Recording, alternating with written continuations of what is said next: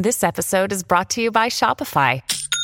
Forget the frustration of picking commerce platforms when you switch your business to Shopify, the global commerce platform that supercharges your selling wherever you sell. With Shopify, you'll harness the same intuitive features, trusted apps, and powerful analytics used by the world's leading brands. Sign up today for your $1 per month trial period at shopify.com/tech, all lowercase. That's shopify.com/tech.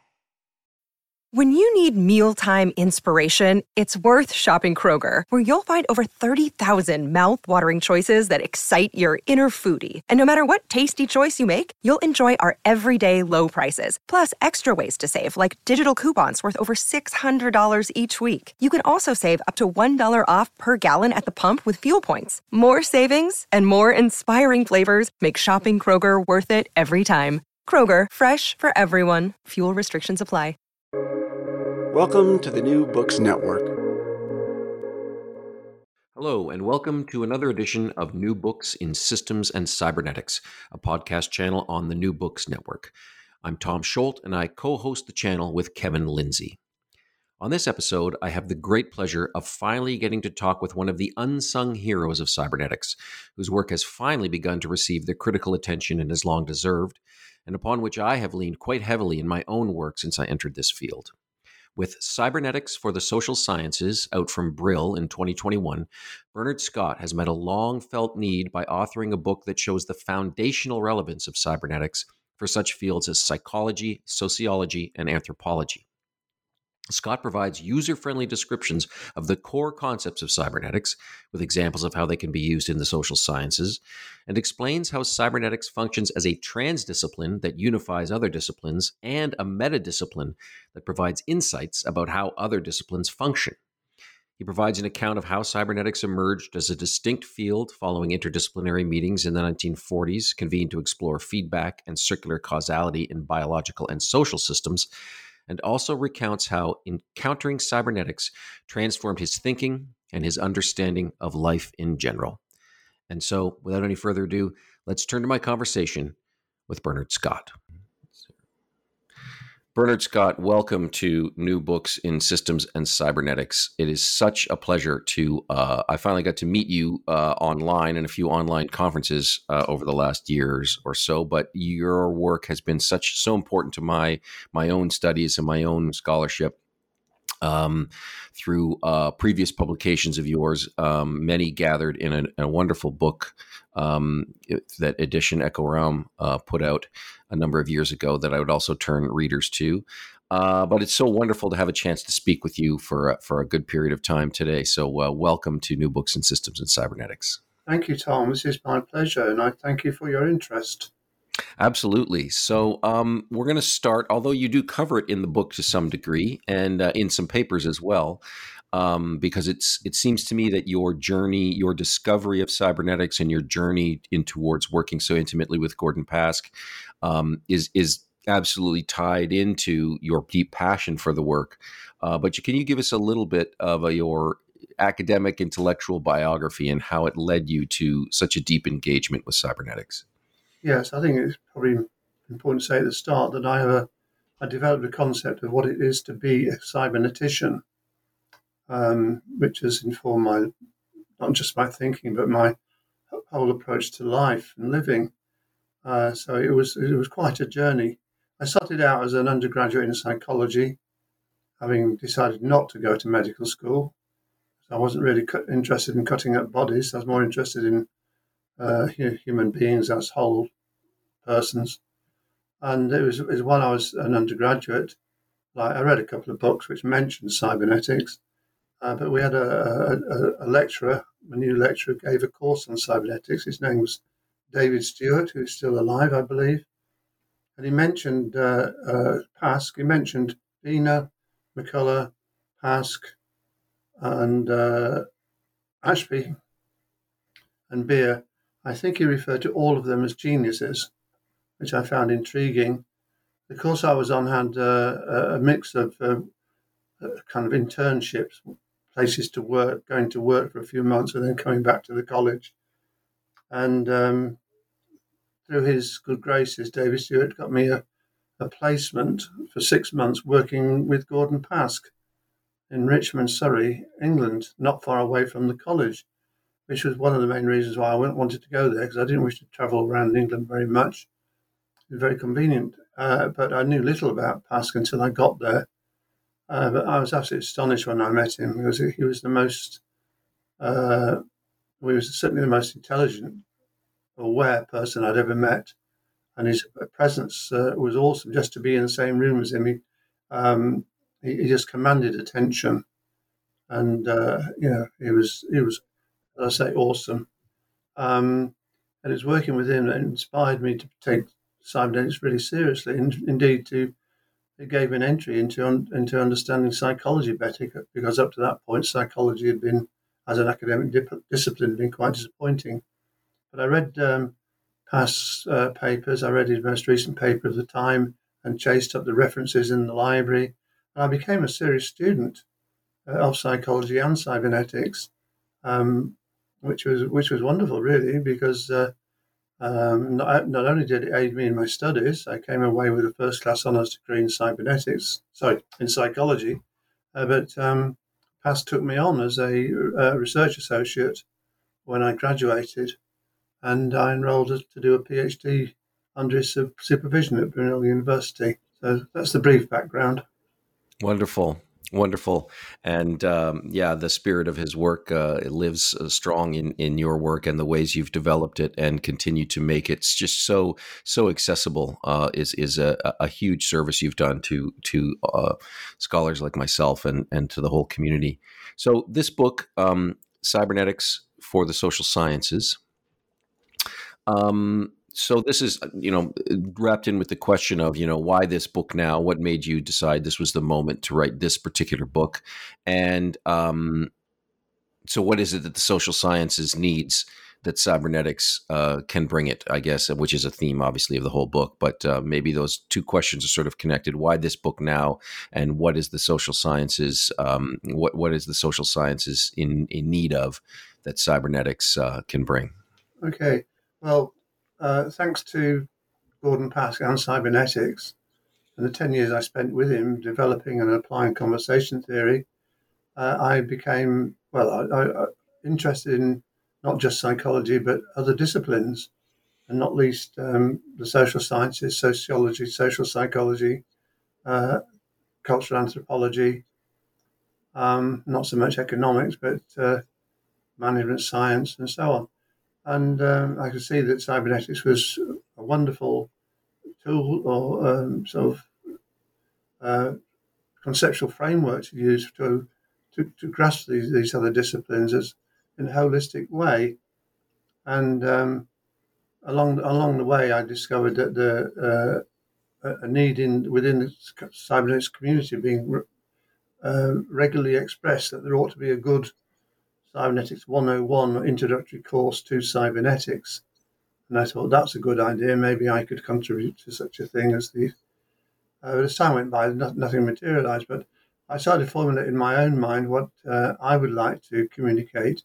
And because of my interest in the social sciences, as a psychologist, I found a home for me amongst the social cybernetics community.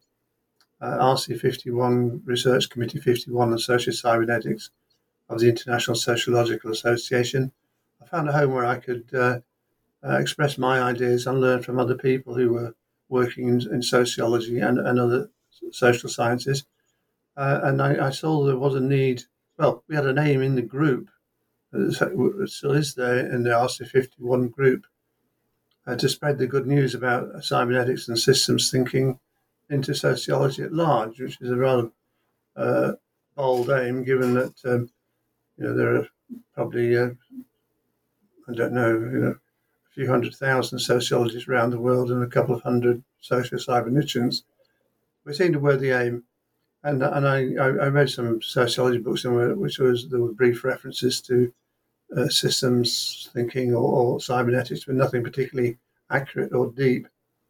So I thought, it was a good idea to write for that particular audience. And 3 years ago, my friend Chime Machuelo offered to work with Brill Publishing to be editor-in-chief for a series of monographs to do with socio-cybernetics. And I volunteered to write at least one of those. And eventually, after some discussion, we came up with the title Cybernetics for the Social Sciences. So my aim here is to communicate to social scientists at large what cybernetics offers, and on the way say something about systems thinking. And I deliberately made it as non-mathematical as I could, and I tried to make it very user-friendly in terms of how I wrote about things, described things, and so on. Excuse me, I've just had to cancel a Skype call from someone. Yeah. Such is the way. Yeah. So that was the aim for the book. And basically, I took ideas from a number of papers I'd already written and then edited them together. Yeah, they're going to try again. They always do, at least once. They think he can't possibly have refused me, and then they must have dropped the call. Well, I've sent a little message saying busy. Okay. I don't understand what that means. Great. So yes, that's the aim of the book. And I also thought it'd be a very useful, possibly an introduction to cybernetics for other people, including those who, like yourself, are already interested in cybernetics, and so it's a contribution to the cybernetics community as well as to the social sciences at large. Yeah, and it's absolutely done that. I'm well familiar with the lament of wishing there was a suitable introduction to cybernetics, even though there have been books, most famously Ross Ashby's book called An Introduction to Cybernetics. But again, the mathematics start pretty early and they're intense.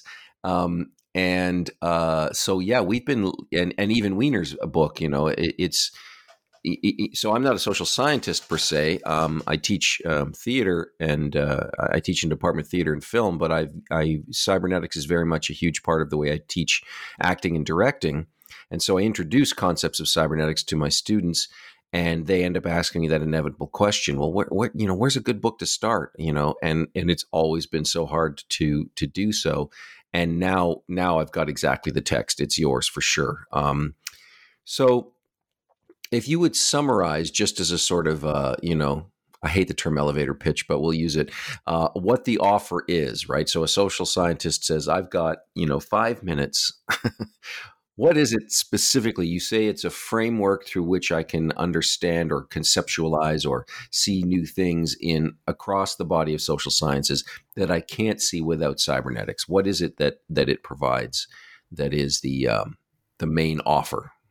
Okay, well, from the beginning, I say that cybernetics plays the role of a transdiscipline, which looks at similarities and differences across disciplines, and it's also a metadiscipline in that it comments on how other disciplines work and structures. It offers a core set of concepts which can bring unity to how we look at the social sciences. So it is, as a transdiscipline, it's enormously useful. If you want a broad, comprehensive view of social sciences, indeed of how the world works in toto, because I would certainly not exclude biology from that, nor would I exclude the other sciences. So cybernetics is really using I think the term was first coined by or used by Warren McCullough, but cybernetics as a transdiscipline. That's what I would offer. Mm-hmm. Wonderful. But I'd also have to say, of course, his main theme is control and communication. Yeah. In complex systems. Yeah. And that control, looking at all of these other disciplines or all of these various phenomena through the lens of control and communication via circular feedback mechanisms provides a kind of unifying way to look at them. That's correct. Thank you for elaborating that. As you know, the Macy conferences held in the 40s and 50s brought together the thinkers from many different disciplines who were interested in what became cybernetics. And the title of their conferences was feedback and circular causality in biological and social systems. So it's about the major insight that was found in the 40s in a number of places. Not that there were precursors, but in the 40s, people became aware of the ubiquity of the control by negative feedback, in particular systems that anticipate, systems that pursue goals, and so on. And they saw how this could be applied across the board to biological and social systems in principle. And that work has continued, thankfully, in various ways. Mm-hmm. So you provide a snapshot of your life in cybernetics, which is wonderful, and then the story of cybernetics, including a sort of sense of decline and then renewal. What do you think is leading to a renewal in cybernetics? I'm not quite sure at the moment, Tom. It's very encouraging. As you know, the decline was largely because of the sub-discipline of artificial intelligence, which I've always seen as being part of cybernetics. Mm-hmm. They came to the fore and got major funding in the 70s onwards because of its possible applications in defence, and the more softer aspects of cybernetics were screened out. I mean, they got very little. I mean, Pask, who I worked with, had quite major funding from the United States military in various ways. It's because of their interest in training and human learning. But when this new emphasis on research having to be relevant for defence, very clearly, mm-hmm. the funding dried up. Right. This is the famous Mansfield Amendment. Is a major. Yeah. Yes, that's correct. Yeah. So there was a turning away from cybernetics. There had always been a growing lack of interest in that the major disciplines like biology and engineering and so on, not so much the social sciences, but the other sciences took what they found interesting in cybernetics and just absorbed it into their own disciplines. They were already quite well established with theories and methods, and cybernetics was just added to them. And they didn't take on board the broader transdisciplinary aspects. What we saw then was in the 70s, beginning with the past paper you already referred to about extending the meaning of goal, in which he discusses the difference between what he calls taciturn systems and language-oriented systems, which begins a major emphasis on the social human beings with language-oriented systems, and he articulates what are the challenges for we humans to be studying humans. That was quickly followed by Heinz von Foerster and his distinction between first and second order cybernetics, where first order cybernetics is the study of observed systems, which is just standard science basically, study an object, study a system, and the study of observing systems, which includes the observer himself, human beings, and which necessarily, logically, is reflexive, self-referential, and carries with it clear ethical implications.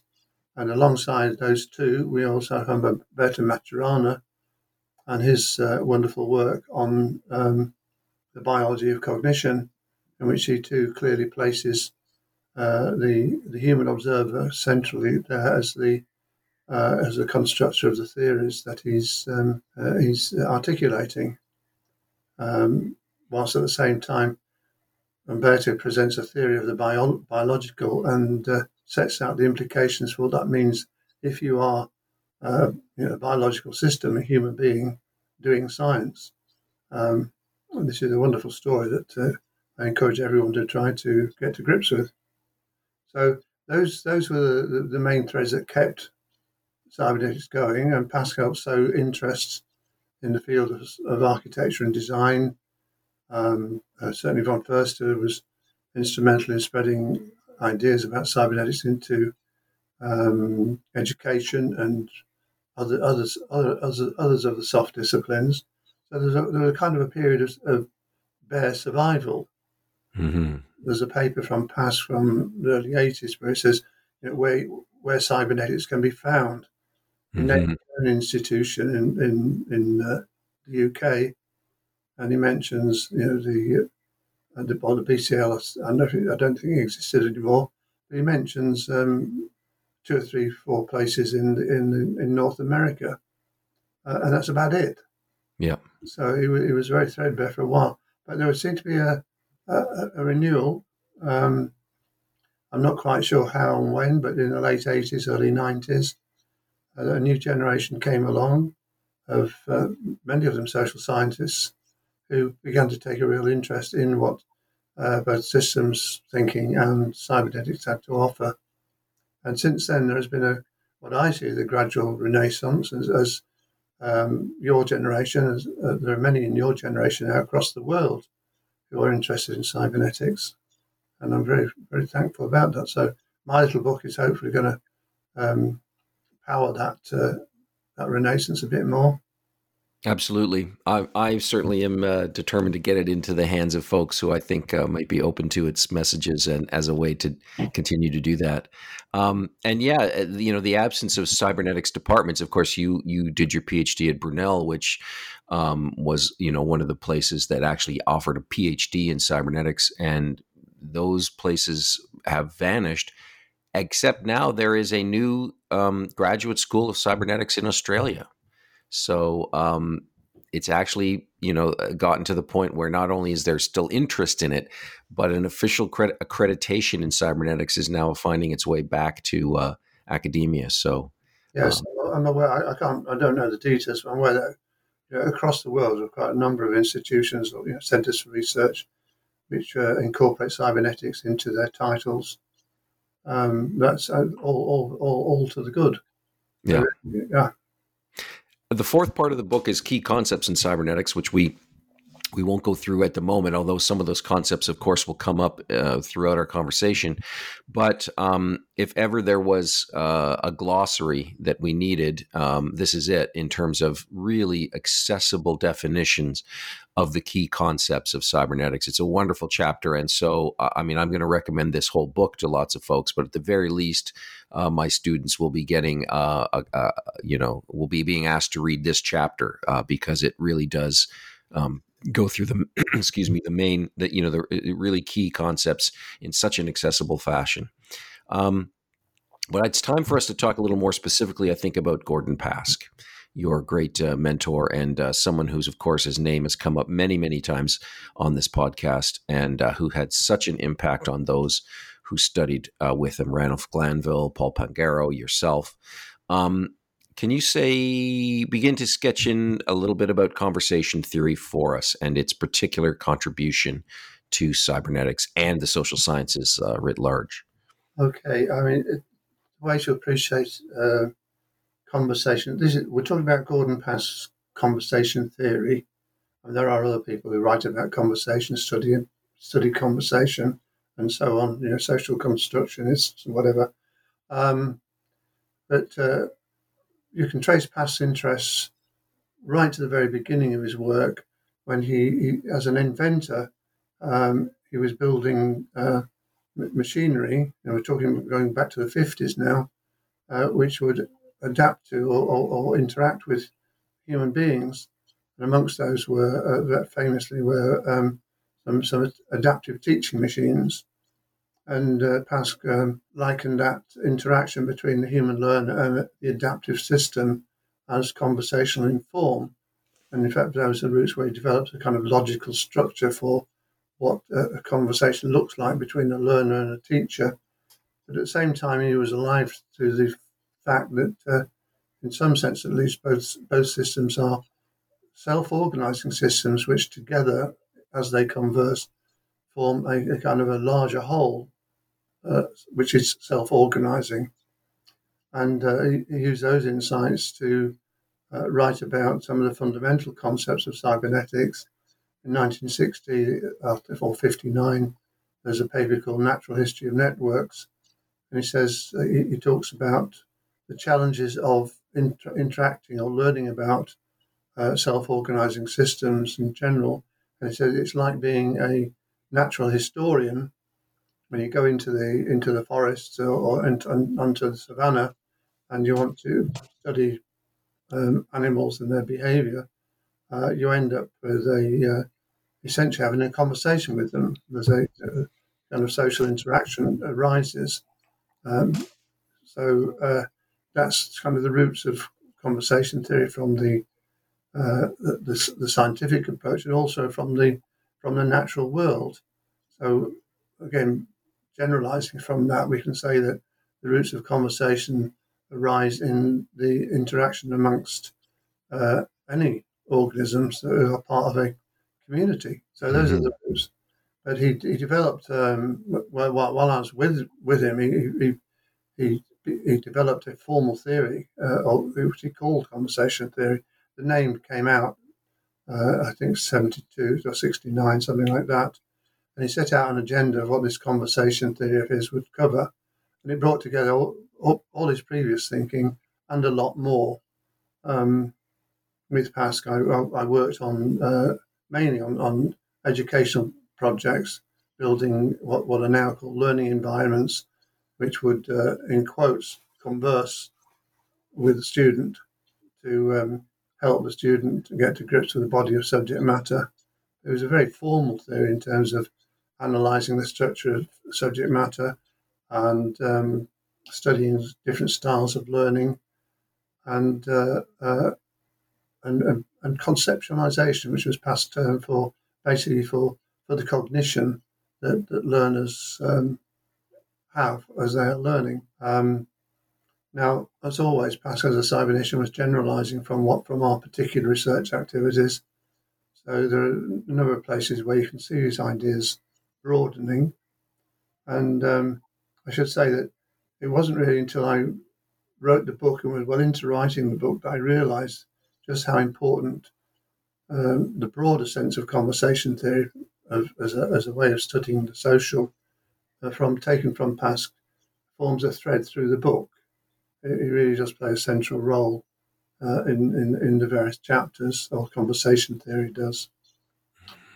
So his first major book on conversation is called Conversation, Cognition, and Learning. So that focuses very much on the research we did together.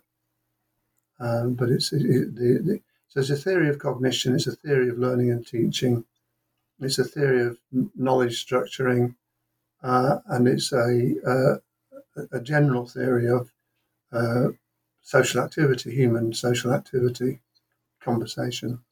Mm-hmm. And it's got, again, that ethical implicit ethics into it as well, in terms of the autonomy of the conversational partners and the ways they literally turn together, conversare as the root of conversation, this turning together.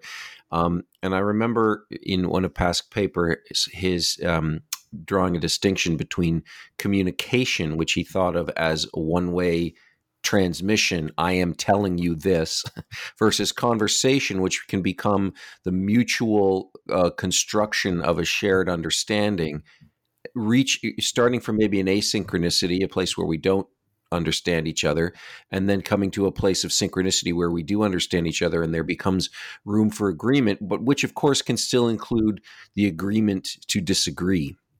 And so it seems that it actually sits inside even theories like Paulo Freire's Pedagogy of the Oppressed, in that the learner and the teacher are turning together and understanding each other's conceptual schemas, etc., in a way that's much less top down, much less unidirectional, and has a kind of ethical dimension to it. Would you agree with my assessment in that way? That's fair enough. I mean, the distinction Pask makes is between, as you say, any type of interaction between humans, which is basically just a signaling operation, an imperative, a command, or a request for someone to do something, just as you speak to a call center operator over the phone. There's no real sharing of concepts. There's no real learning about the other going on. So he does say that Ranulph says something very similar. So yes, we're back to the idea of two self-organizing systems, two human beings, in this case, coming together, and not synchronicity. The word is synchrony. Mm-hmm. You become synchronized with another human as soon as you, to use the terminology of sociology, as soon as you have the double contingency of expectations about expectations at work, that each is expecting the other to participate in a conversation, and then you start to share your concepts, and you have, by being synchronized, you are sharing a reality. You're beginning to construct a reality together, in which literally you are sharing the same space-time kind of world. Whereas up to that point, who knows where you are, or where you've been, or what you were doing. Mm-hmm. So you and I are at the moment synchronized to some extent. Mm-hmm. Our brain-body systems are synchronized. I'm computing you, you're computing me, and I'm computing what you are computing about me, and vice versa, as best we can. And when our conversation is finished, we'll go our own ways, and I will disappear into another realm, as will you, but we'll carry the conversation with us. And next time, should we encounter each other, the conversation will be picked up and continue. We'll synchronize again and continue the conversation. In the meantime, we will have been conversing with each other in imagination. I will carry Tom Schulte with me, as I already had you to some extent inside me, but I'm learning about you all much more now, and I hope vice versa. So you'll become part of who I am, and I will to some extent already continue to be, or become even more of what you are. But yeah, absolutely. This is where we come into past terminology, which confuses many people. And he talks about psychological individuals. Great. This is where I wanted to go next. This is great. Wonderful. Okay, well, the thing to appreciate here is that Pask understands that as individual human beings, as persons, our thinking is conversational in form. We are conversing with ourselves, and we're having imaginary conversations with our social world that we have internalized. So I can still think about Pask and have conversations with him. I learn things from him. The more, if I think about him and what happened, and my old teachers, my friends, my family, they're all the population that is me. But, from Bob Dylan's latest album, we have his opening song. Yes, I am multitudes. I contain multitudes, absolutely. Which I understand is a quotation from Ovid. Bob's a bit of a scholar, you know. Yeah. Absolutely, and I think Whitman used the phrase as well. Oh well, then in that case, it's probably possibly more Whitman than Ovid. Yeah, Bob got from Ovid the phrase "Beyond here lies nothing." Yes, that's right. Wow, this is great. So now my P individual of Bernard Scott is now including Bob Dylan, which you and I could do a whole other hour on Bob Dylan, it turns out. So anyway, that's fantastic. Anytime, Tom. Really. Oh, beautiful. Oh, wonderful. Okay. I'm a pioneer of Bob in that I saw his 1965 concert at the Albert Hall in the UK. Oh my goodness! So does that mean you're in the audience in Pennebaker's film "Don't Look Back," basically? Yes. Oh my goodness! All right. Okay. Well, you and I will have to have another couple hours on that. So, the point now we've got the idea that we are multitudes. Each of us has a multitude of perspectives and conversations, whatever. Pask calls that psychological individual. His next major insight is to recognise that as we become synchronised, we form a, if you like, a higher order or a larger, more complex P individual, psychological individual. So our conversation is also the we of us is conversational in form. And then you have this kind of fractal structure of P individuals upon P individual upon P individual. So you and I are a P individual together. Someone who listens to this tape becomes individuated with us, forms a larger conversation as they think about what we're saying And then we go back and I talk to my friends about Tom Schulte and our conversation. I talk to my family. And the individual, the conversations upon conversations just proliferate. And in no time at all, you have the possibility of a whole culture being, as it were, infected by or influenced by the conversation that we're having. It may be the book I've written, it may be a paper you write, maybe some talk, but this is how ideas spread. It's a conversational activity. This is basic interaction, social interaction, which as humans we capture in various ways through our texts, our recordings, and our remembering, our own personal ways of understanding and interpreting what's happened between us. So we may take a particular topic like Bob Dylan and develop our shared understandings of him, and then find there are perhaps some differences where you say, well, you don't like or enjoy or understand his gospel work, and I say, no, I find it that really significant, important, and profound.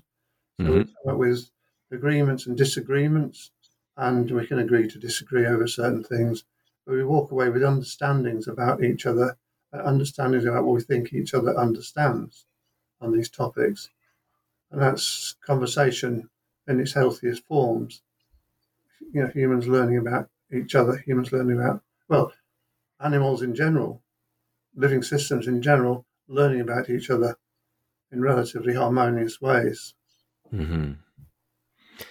And so this important distinction between P individuals and M individuals, so P individuals as the psychological individual and M individual as the mechanical individual, and the P individual being this self-reproducing, well, literally like a mesh, right?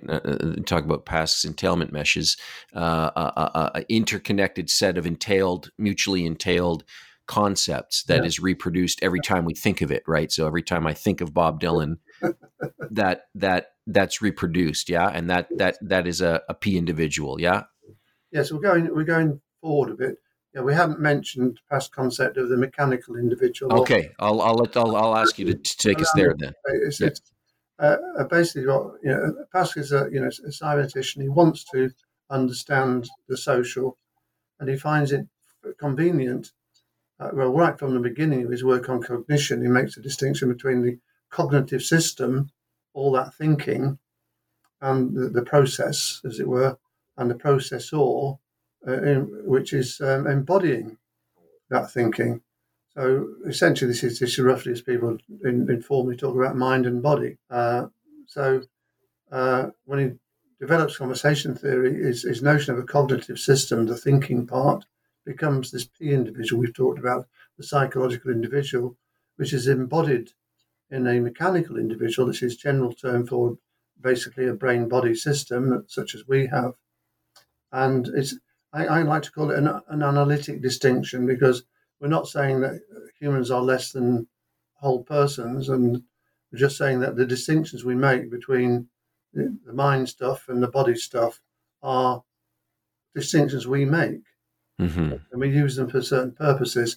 And in this case, we want to develop better understandings of what it is to be human. So we make the distinction between the psychological individual as a whole system, which renews itself moment by moment, day by day, and the mechanical individual, the biological brain-body system, which renews itself biologically, autopoietically, day by day. The two systems are obviously inseparable in reality. You cannot have a P individual which is not embodied, and you cannot have a conscious human being who is not an embodied P individual. Mm-hmm. You might have a dead body or an unconscious body, but if a body is unconscious, you cannot converse with the person. This is where the word conscious really comes from. Mm. It's when doctors interrogate a body that's lying there and say, are you awake? Can you speak to me? Wake up. Mm. And they flash lights in the body's eyes, this object, and then the object's eyes wake up and it says, where am I? At that point, there's consciousness. and that the two persons, the doctor and the patients, are knowing something with each other. They are comscio, they're knowing with each other. Mm. And it's this consciousness as knowing with is central to past thinking as well. Mm-hmm. Within as aspects of P individuals, the knowing with, either within the individual person or within the conversation between persons. So, but all the time you have, you know, the dynamics, the biological dynamics of the brain-body system, which accounts for the basic awareness which all living systems possess to some degree. We're all aware to some degree, except when we're asleep or dead, mm-hmm. basically. And it's a dynamic which has a drive to it. It means that we are, certainly amongst the higher mammals and many other species, we have what some psychologists have referred to as a curiosity drive, or Pask refers to as a need to learn. We're always, mm-hmm. we explore our worlds, our environments. We add to our knowledge of the world we are in through experiencing it, exploration. And if there's something we come across that we don't understand, we resolve the uncertainty as best we can. And once we resolve some uncertainty, we start looking for more. We mm-hmm. are, in Ashby's terms, living systems are eaters of variety. We look yes. for variety. And if you think about a small infant crawls around a room, playing with things, looking at things, tasting things, handling things, this is a wonderful example of what it means to be a eating variety. Yeah. Yeah, absolutely. Yeah. So, and I think one of the things that maybe people might struggle with to initially grasp, but what to me is one of the great advantages of Pask's system of thought, if I can call it that, and we'll compare it to another one that you compare it to in a moment. The idea that a P individual can be made up or can be instantiated rather across a number of M individuals. So, for instance, the idea of people, say, sitting in a church together. There's a gathering of M individuals, but if we are sharing a set of concepts that is whatever faith, I guess I've said church, so I guess I'm talking Christianity in this instance, we share a set of concepts that we are being mobilized in this activity we're doing that we're knowing with each other. You've got a gathering of M individuals, but in a sense, a shared P individual is being instantiated by us together. Is that an accurate rendering? Just as with you and I, we have our bodies, our brain-body systems, which are temporarily synchronized as we converse, and we are creating a Tom and Bernard P individual, our conversation. If you have people engaged in social activity together, then there may be any number of brain-body systems involved. But together, certainly from the perspective of an external observer, you can say, oh, look, they are conversing together, they are one social system. But the key factor here is that P individuals are self-referential. They're in awareness of what they are doing and saying. And what makes a gathering of human beings, a P individual, a psychological individual, a conversation, a social system, in my terms, is that they construe themselves as such.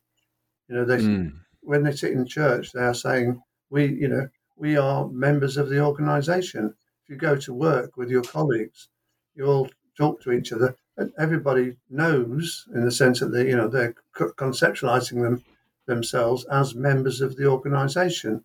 That's what brings them together. That's what makes the organisation fundamentally a social system. And this is a very different concept from, for example, that of Nicholas Luhmann. Which is where I was going next. You're always one step ahead of me. That was where I was going to go next. Well, there are also other many cyberneticians. And systems thinkers who just talk about human systems as if they're all just another system. Well, there's a systems of the people who make up the organisation. Then you've got the production system and the socio-technical systems. That kind of language. It's around, but it's not as clear-cut and as I think conceptually satisfying as Pask's distinction between P individuals and M individuals. So we can go to the whole level of a society or a culture where what makes it a society or a culture is that the participants, in one way or another, regard themselves, construe themselves as being members of that system. Now, this is where I disagree with you. This is where I don't buy into Luhmann's concept of social systems as systems of communications which are separate from the conscious beings, mm-hmm. The psychic systems. I'm a fan of Luhmann as well as Pask, and I had a brief interaction with you just in the chat function during an online conference where I'm trying to reconcile the two, and I know that your feeling is that they are sort of ontologically incompatible. But that's another conversation we can have that's maybe a little more sort of inside baseball, as they say, than for this particular podcast. Well, but just a brief couple of thoughts here. Please. Luhmann is taking his main theoretical structure from Talcott Parsons, and Parsons is is a sociologist interested in macro sociology. A theory he wants to develop a theory of society, which is exactly what Luhmann wants to do too. He borrows all that from Parsons, and Parsons looks at societies as certainly Western societies as a set of functional subsystems which work together to keep society going. The system of the law, the politics, the military, whatever. There are all these systems which function together to keep society going. So it's a kind of a macro theory of macro systems, and it's got a place for the human in there somewhere, but it's fairly peripheral. Mm-hmm. But Luhmann takes all that and just instead of where Parsons emphasizes what he calls action systems, where things get done, Luhmann emphasizes what he calls communication systems, where something is communicated. And in both cases, for Parsons, obviously at the end of the day, it's human beings who are initiating the actions, and in Luhmann's case, it's the human beings who are the environment for the communications. They are passing them on or interpreting and so on. So at the level of wanting to have a macro theory of society with functional, which accounts for how functional subsystems emerge and how they, interact together, or Luhmann has another word for it, interpenetrate. Penetrate. Yeah. Well, if that's what you're doing as a macro sociologist, fine. But you don't. All the other stuff about psychic systems and interaction systems is fairly peripheral. Mm. I've just been reading. I've forgotten her name now. Esposito, Elena Esposito, is one of the students.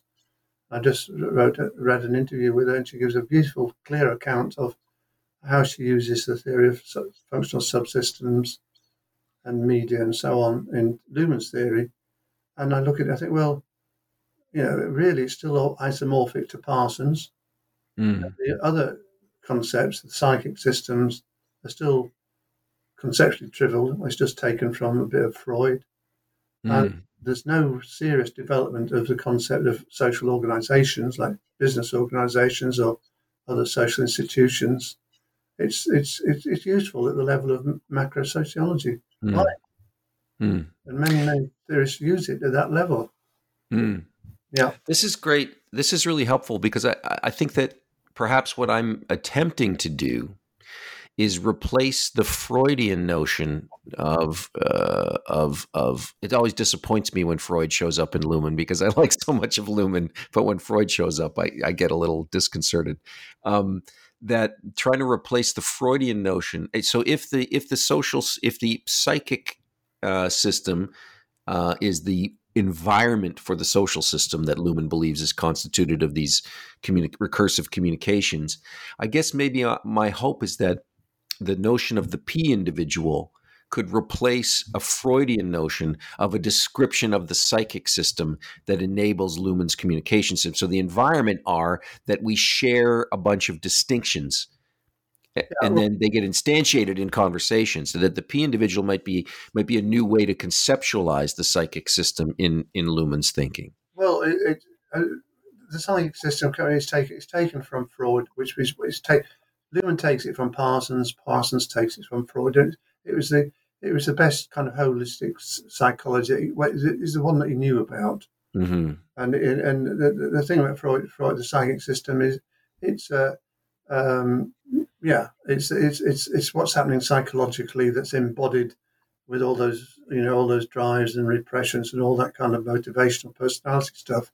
Mm-hmm. Once you've got the Paskian concept of a psychological individual, you've got something much more powerful, and it's mm-hmm. embodied, of course, in the in the biological system, the brain-body system. So the source of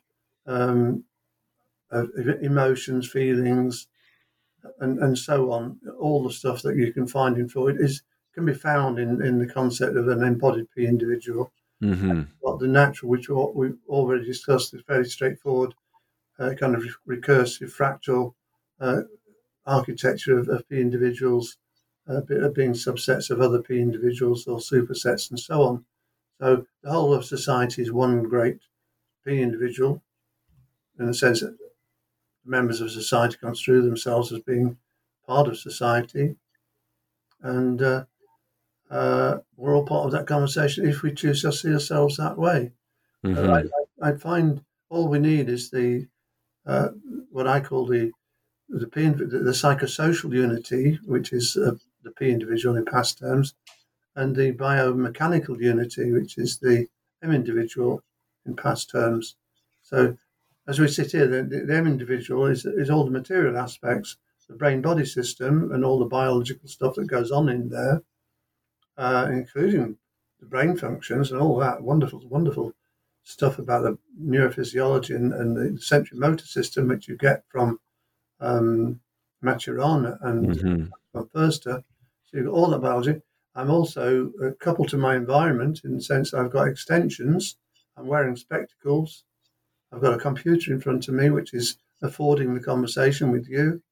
I am a biomechanical unity as a material system, and all that's around me. When I go and sit in my motor car becomes an extension of me, as the psychological individual embodied in not just my body but also in the car. Mm-hmm. So these are very powerful ideas to sort of bring a simplicity and a unity to how we understand the human condition, and we only really need the biological or the biomechanical and the psychosocial, which captures, which is the psychological individual, the Pask. We don't need the tripartite distinction that Luhmann makes between communication systems, his social systems, and the psychic systems and biological systems. He has a tripartite distinction. Mm-hmm. With Pask, we only need two. Mm-hmm. And then, as I say, Luhmann goes on to distinguish between interaction systems, which are what we would call face-to-face conversations, and organisations, which are, as I said, institutions, business organisations, families, things like that, and these functional subsystems.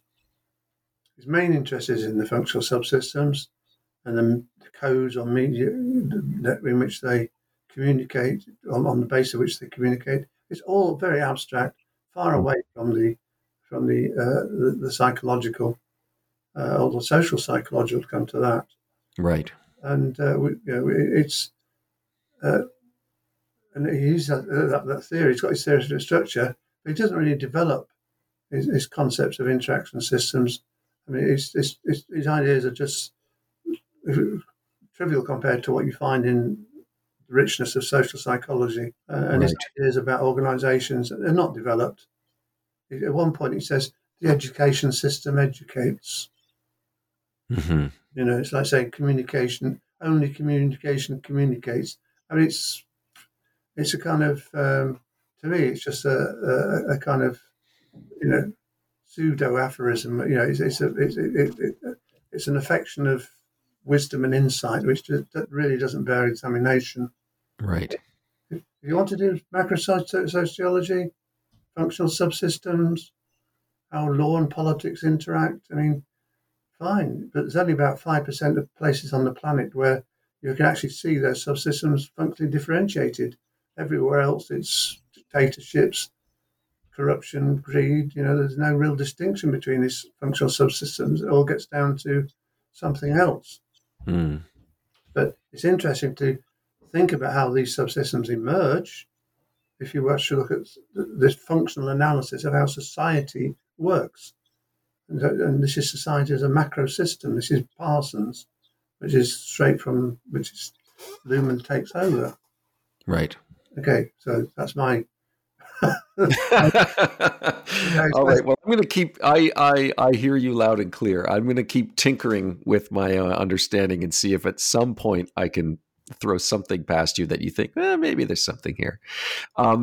You also, we're running low on time. You've been so generous with your time. There's also, you sort of put cybernetics up against some other theories in the social world. You look at a comparison between what cybernetics offers alongside connectivism and actor network theory, and other things. But because we're running short on time, I want to get to your thoughts about the future. As it seems that this book then sort of moves us towards, your maybe some of your desires or some of your hopes for the future, and what's in the part 10, which is called Some Socio-Cybernetic Understanding of Possible World Futures. So can you just say a few things about that section as we move to a close, and what would your hopes be or desires, or you think the possibilities are of what socio-cybernetics could bring to a possible world future? Okay. Chapter 10, part 2 or chapter 2 says, second section says, being holistic about global problems. So part of the theme is about being holistic. First of all, I'm taking for granted that there are global problems, there are serious problems at every level of society, not just globally, but also locally. And I also emphasise that this has been a concern of cyberneticians from the off. And we had Margaret Mead and Gregory Bateson in the original Macy conferences, both cultural anthropologists, and both seriously concerned about how the world works, how humans behave, killing each other, all the nasty things that go on, and increasingly aware as others on the planet were that were, it was well understood amongst most intellectuals on the biological and social side, or certainly in the cybernetics community, that we humans are destroying the planet, as well as continuing to kill and maim and enslave each other. So the problems have always been apparent, and you can find reference to these in various commentaries that have been made by von Foerster, Pask, and McCullough, and Beer, certainly Beer, Stafford Beer, over the years. World in Torment, one of Stafford's most famous papers, sketches out this the dire situation that we're in. And I always said before, we've only got roughly 10% of the planet which can claim to be democratic. Mm-hmm. Meanwhile, we are destroying our biosphere, which is the kind of collective noun for all possible ecosystems that can be distinguished. So those are the serious concerns. And Stafford Beer inspired me at one point when he says, in one of his lectures, he says, cybernetics is about being holistic. So we have to try to understand the whole. How can we? Because we are, the challenge is that we are part of the whole, that we're trying to understand, whether we're trying to understand in some kind of philosophical, metaphysical sense, or we're just trying to understand in some pragmatic sense of what on earth do we do about all these problems. So in recent years, I formulated some I call Scott's laws of observation and action to help inform us of what the challenges are that we face. And they go as follows. There is always a bigger picture.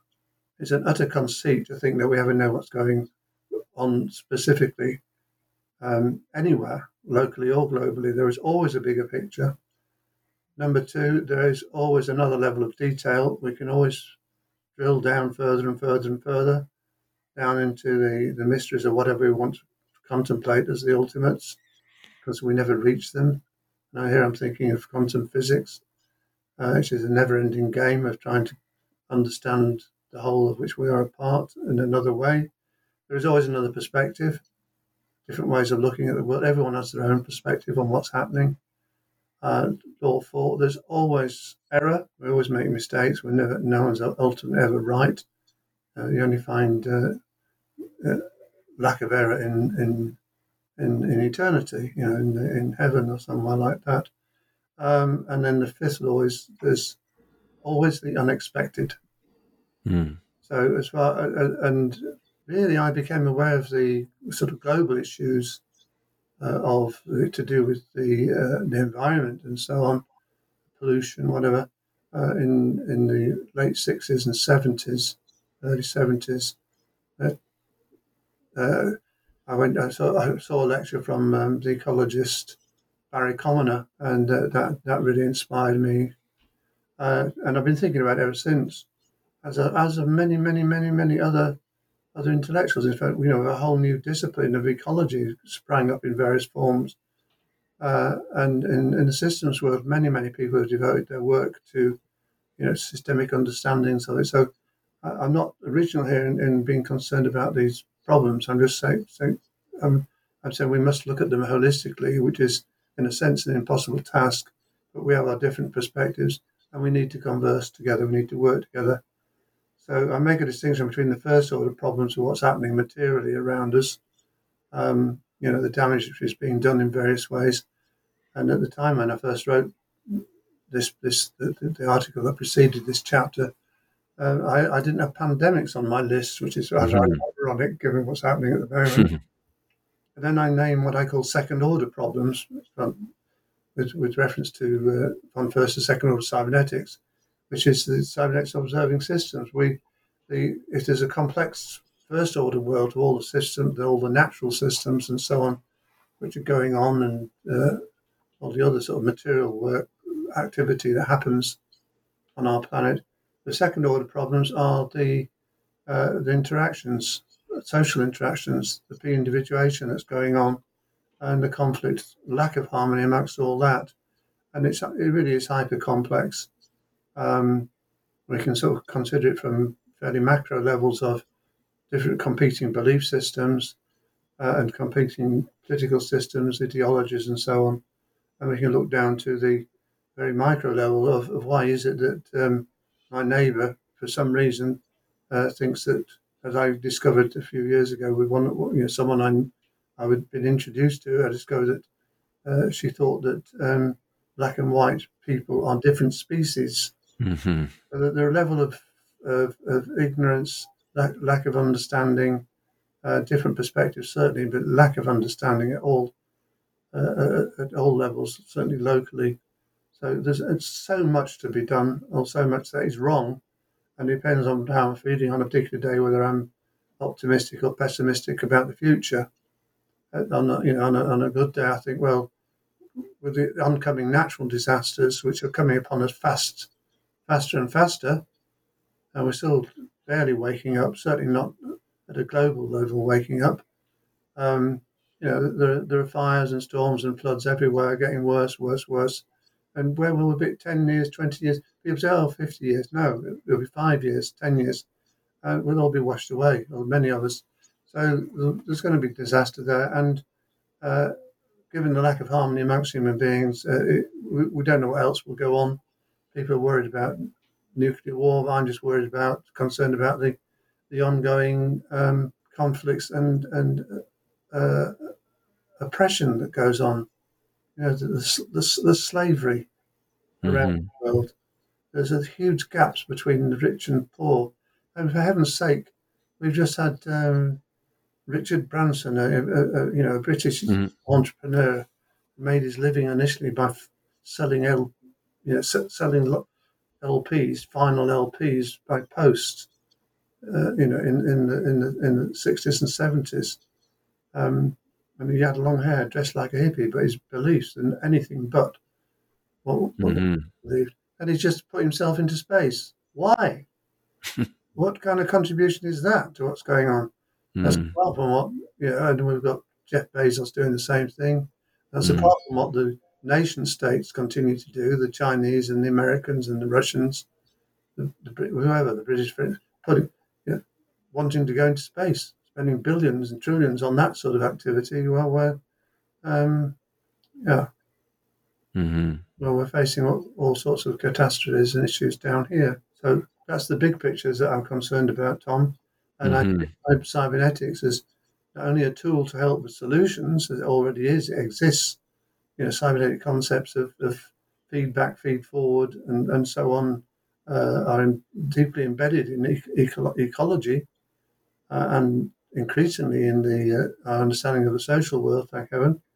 But we also have the real need to educate in the best sense, to raise awareness.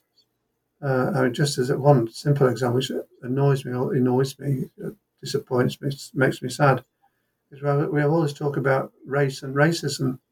Race is not a scientific concept. There's no credibility to it anymore. It's used in local context by some physical anthropologists, I believe, but it doesn't have any scientific meaning. And yet, both racists and anti-racists, maintain the use of this, you know, this trope, race, racism, and how do you penetrate into that? How do you try to educate people when they're burdened by these basically ignorant, misguided ways of thinking about what human beings are? Would you suggest we use a word like prejudice or discrimination? Yeah. Instead, yeah. Exactly. Prejudice, discrimination, different ethnicities is a useful term. But let's retire that word because its continuing existence only actually propagates this false distinction. Great. Well, thank you so much for the time you've given us, Bernard. The book is a real important contribution. I'll certainly be sharing it with many, many people. And it's been great to have you here on the podcast. Thanks again. Well, Tom, thank you very much for giving me this opportunity to share some of my thinking and also to have a very, I hope, productive conversation with you. Thank you. It's been my pleasure.